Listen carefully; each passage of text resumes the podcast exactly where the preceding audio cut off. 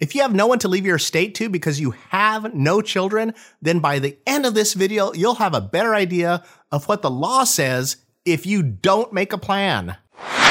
For the best estate planning, probate, and trust administration videos, subscribe to our channel and hit the like button, the one like this, and the bell to be notified when I post a new video every Tuesday. In our last video, we talked about why it is so important for single people to have a plan in place for not only your assets, but for your well-being in the event you get sick or become incapacitated. In today's video, we're going to discuss what happens if you have no one to leave your estate to because, well, you have no children.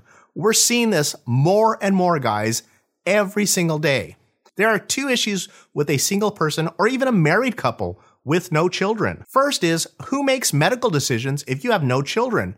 And second, who gets your assets if you have no children? The first is where I see even married couples struggle with a lot and that is when they do not have any children. Usually, a spouse will take care of the other spouse. However, just like a single person, once one of the spouses passes away or becomes incapacitated, then they are in the same position as a single person without children. Who is going to take care of them? A lot of thought needs to be put into who will take care of you and make decisions, life decisions for you. In other words, who will be your healthcare power of attorney? I have witnessed many couples and single people struggle more with this one area than anything else in their estate plan. And I can understand it.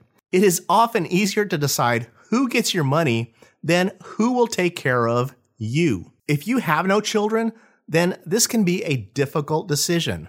Most people will initially pick a brother or a sister but why do you think this might be just a short term solution? Can you take a guess? It's a short term solution because as you age, well, so does your brother or your sister, right? While your sister might be an excellent choice when you are both under 60 or even 70 years, as you get older, so does your sister. And so they may not be the greatest choice anymore.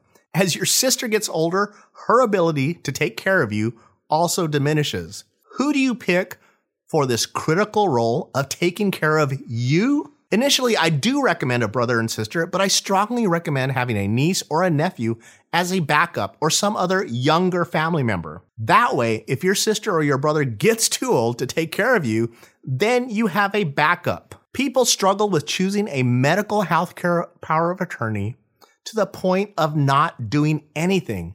And I recommend, guys, just picking someone initially so that you have a plan in place right now. We can always go back and change that designation and put in a backup, but it's important to have a plan in place.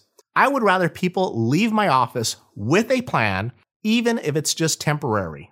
And we've done that a lot, especially with people who are having surgery. A temporary plan is better than nothing because you took six months to decide who would be your medical power of attorney. And if something happens in that six months, then you are not covered. As with all estate planning, this is an area that must be revisited on an annual basis. Second, who gets your assets if you have no children? If there are no children or close family, it can be difficult for people to decide who to leave their estate to. Along with that is usually the decision of who will be their personal representative or executor of their estate. Just like the medical power of attorney, these can be tough decisions. And I understand that. If you have watched our last video, then you saw my example of a single person whose estate was divided between 20 plus different cousins, 18 of which she had never even met during her lifetime. In most states, if there is no last will and testament, then a probate is distributed according to what's called intestate succession. Intestate succession means that your state has a law stating exactly who gets your assets if you don't make that decision yourself. In Oklahoma, you can look it up yourself. It's currently in Section 213 of Title 84. Most states have very similar laws and go something like this. If there's no spouse, then to your children. If no children, then to your parents. If no parents, then to your brothers and sisters. If no brothers and sisters, then to your grandparents. If no grandparents, then to your aunts and uncles. If there are no aunts and uncles, then to your cousins. After that, if no family can be found, then the estate escheats to your state. Escheat is just another fancy word that just means that your state that you're living in gets all of your assets. Usually, states designate a specific state agency to get the assets. In Oklahoma, assets go to the state of Oklahoma for the support of common schools. And like I said, most states are similar.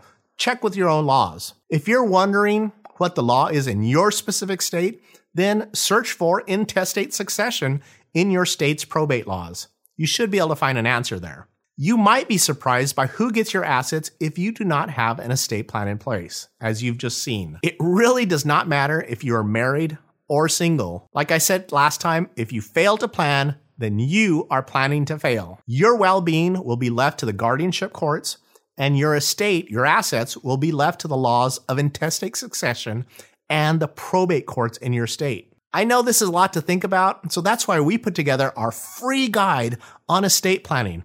I'll put a link in the description below and again in the comment section. Our free estate planning guide that our clients use every day to get you started in the right direction. And to up your estate planning game even more, please check out this video up here and this video up here. As always, if you like this video, please hit that like button and be sure to smash that subscribe button. And if you could, share this with your friends. I would really appreciate it. You don't know how much that means to us. Have a great day, and as always, have an awesome week. Thanks for watching.